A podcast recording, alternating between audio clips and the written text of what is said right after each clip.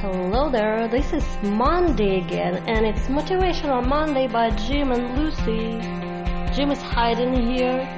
He's gonna tell you the good story a bit later because right now I'm gonna tell you what subject we're talking about today. Oh, good. I'm glad to know that. I was just taking a nap. No, he didn't. Anyway, today we have a very interesting subject how to deal with uncomfortable questions. We do all have questions, and depending on our age and our state of mind, we can react differently. And sometimes we really get frustrated because it's just it's so wrong even to ask those questions sometimes. Like people ask, why don't you change that job when they don't have to ask it? They're not uh, your career coaches or something. They just met a friend, a friend, a friend of yours. Or why, when are you going to marry? Where are you going to settle down? Where are you going to do this and that? Or having kids? Those are the questions that absolute out of the line any anytime, anywhere, but we still get in them. Yes, it can cause you to be have a, a great amount of, uh, rather a fair amount of uh, discomfort. People ask these questions. Uh, you get them from family, especially family, then from some friends. Excuse me. I read recently where a gentleman had gotten married because he had uh, he had gone home. Actually, his girlfriend had given him an ultimatum: we either break up or we get married. So he had to go back home uh, to think about whether he wanted to get married. And he knew he loved her very much, but he wasn't really interested in getting married. But they did get married, and they've been married for over 20 some years happily. It happens, but anyway, it's still sometimes very uncomfortable to deal with questions. Like you go into the office and your coworker asks you some question you didn't expect, like, "What are you doing to lose weight?" or, or I did this a long, long time ago, and don't be upset with me, okay? I meant it well. But I asked a woman one time, uh, "When is she due?" okay. that is not good at all. That wasn't good at all. A, she wasn't. Uh, and she and B, she was on a stubborn diet. Okay, and I should have never said it. So, for us personally, when you hear the question like that, your reaction will be A, confused, B, you're gonna get mad, you're gonna feel upset about the person who asked the question. And if you get in this question constantly, like sometimes the family member will be, some members will be pushing you, why did you do that or this, and asking the questions. They're not supposed to be asking because it's your personal business. And how can you deal with this frustration and with this feeling of comfort? But ask yourself also, why would they ask these questions? Well, yes, we do have people that are like looky loos, people that are just looking around, and people that want to pry into your life for no particular reason. They don't want to help your life or rejoice in your life. They just want to make it uh, more like theirs, make it mundane or whatever it is. But just look at the other side of it and say, how can I deal with this? First, recognize not everybody's out to get you. Not everybody's. This is this relies upon some strength from within and recognize that you should be coming from a healthy place within yourself right now and not see yourself as doing constant battle with the rest of the world. Not everybody's trying to hurt you, and you don't have to divulge everything to everybody. You can have a secret part to your story. Well, when are you're having another baby, well, what would you, how would you answer that, honey? I will say that it's my personal Yes. business, our personal business, and not someone else's business. But you know, at my age, I'm already mature enough that I can answer that question that way. When you're 20, you're getting quite confused with this question. Well, Lucy handles that very nicely with us, okay? She, when someone says, well, when are you guys going to have another child because you look, you're very attractive, and be a beautiful child, Lucy says, well, I'm not having any more, but Jim can have as many more as he wants. And that stops the conversation. She's looking at me. I never said anything. it's on her, I'm reading her mind, okay? She says, mentally.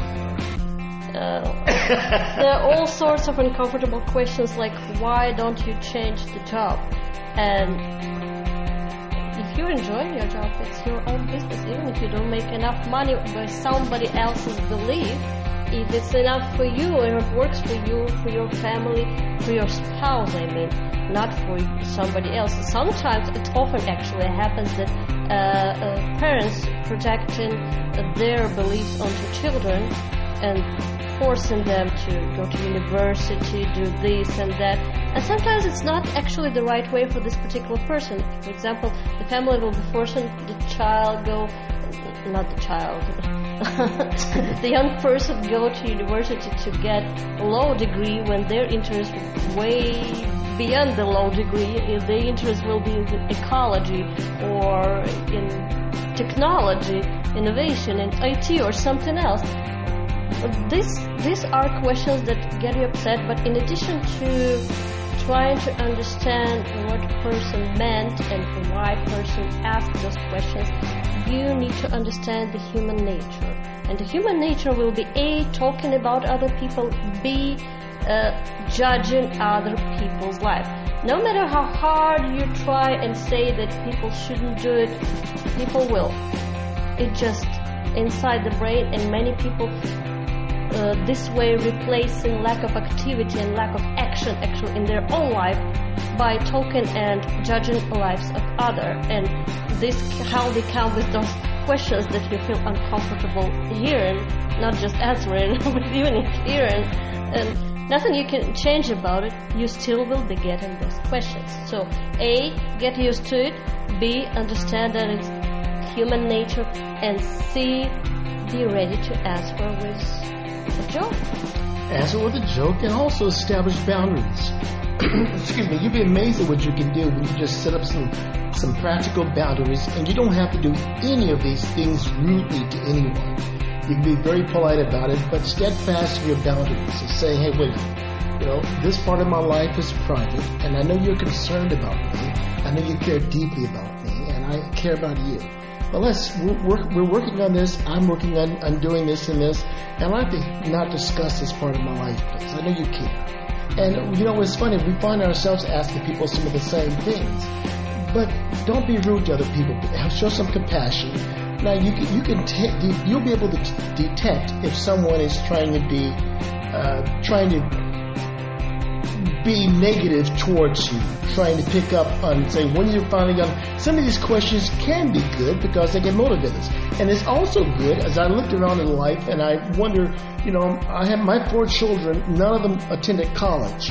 And, uh, but I wish that we had pushed them more to go to college because most people don't graduate with a college degree that they had entered college with. They usually pick another degree altogether, and some of them pick a degree that's asinine that doesn't work at all for them. So they don't know what they really do, want to do. And some of them are really happy years later that their parents chose something for them that they would have never done. There's not a, it's hard to find a right or wrong answer on it because people just don't know.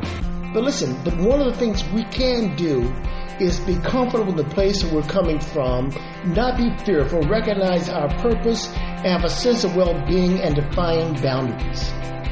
Exactly. So recognize the interest and think of what you can do about it. Stand on your beliefs, but at the same time think about things like education, the parents forcing you. If that's not something you're planning to do, you just change exactly, you just change specialty and study something different. If it goes against your parents' belief, you have to try to convince them, not necessarily creating conflicts. And sometimes we know it's not very possible, very much possible. But anyway, you are living, you are the one who live in this life, and you are the one who making choices, no matter wrong or right. We all making wrong and right choices in life, and it's never like the one perfect person that makes all the right choices all the time. Yes? no, it's not. it's still not. So think for yourself and try to understand.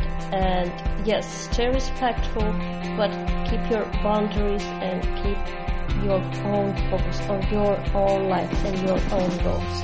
Now, I will admit, Lucy is absolutely right. I will admit if you're sleeping on your parents' sofa or down in the basement, and all you're doing is playing video games, as much as you like them, as much as a billion dollar business or something, and that's what you're doing every day, then you need to have someone have to, uh, have a talk with you, okay? If you're, you're in your seventh year of college and you haven't gone out and uh, picked out your major yet, and you haven't gone you haven't gone out for a job because you're afraid of rejection, well, no, something is wrong. You need to be talked to right now and get up to do something. If you're living on your own, you're paying your own bills, and you're taking care of yourself, you're making some right choices, then you're fine. But if you're still sleeping at home because you couldn't pay the rent someplace else, you didn't have the courage to go out there and get a job and get married and make your life, then somebody ought to talk to you and say, hey, it's time to cowgirl up. So as you can see, situation could be different. And it is for you and not just for you to define which situation is wrong and right. When you make the decision how to react to these uncomfortable questions, A, try to understand, B, consider experience of other people as well. Because, yes, as Jim said, when someone stays at home, so to plus years old, staying home, playing computer games, living in parents' basement, and getting meals prepared like, mom. I mean, come on. Uh, maybe your dad wants to uh, knock your room out and uh, and make that into the mom's painting room or mom meditation room or mom getaway room. okay. Maybe he wants to do something and make a study out of this something, and you've been there for like 30 years, and it's time to get out. There's a lot of a lot of young people like this, and there's a lot of young people who even try to build their own life, but they still depend on parents because they are failing here and there all the time. It, it, it happens, but you need to build your independence. You're supposed to build your independence. I had a friend of mine. Uh, I had a friend of mine years ago, and I remember I, I recognized his three or four boys easily. They looked just like their mom and dad. And one day, the last one was uh, moving out, and I thought they must really be disappointed, the mom and dad, with the teaching everybody everything now, and the kids finally knowing when to get the chores done, take the garbage out, when to do the dishes, and, and all these things. They must be really disappointed. And he and I said, I'm so sorry that that's the last one leaving. And he turned to me and he said, Jim, this is a long time ago, and I've never forgotten it. He said, Jim, that's what they're supposed to do. They're supposed to grow up, leave the house, go out and strike it on their own success or fail. That's what they're supposed to do. And that's what we're supposed to be doing as well. Go do it. You can. Go do it and stop being uncomfortable with uncomfortable questions. Because you can make it work for you.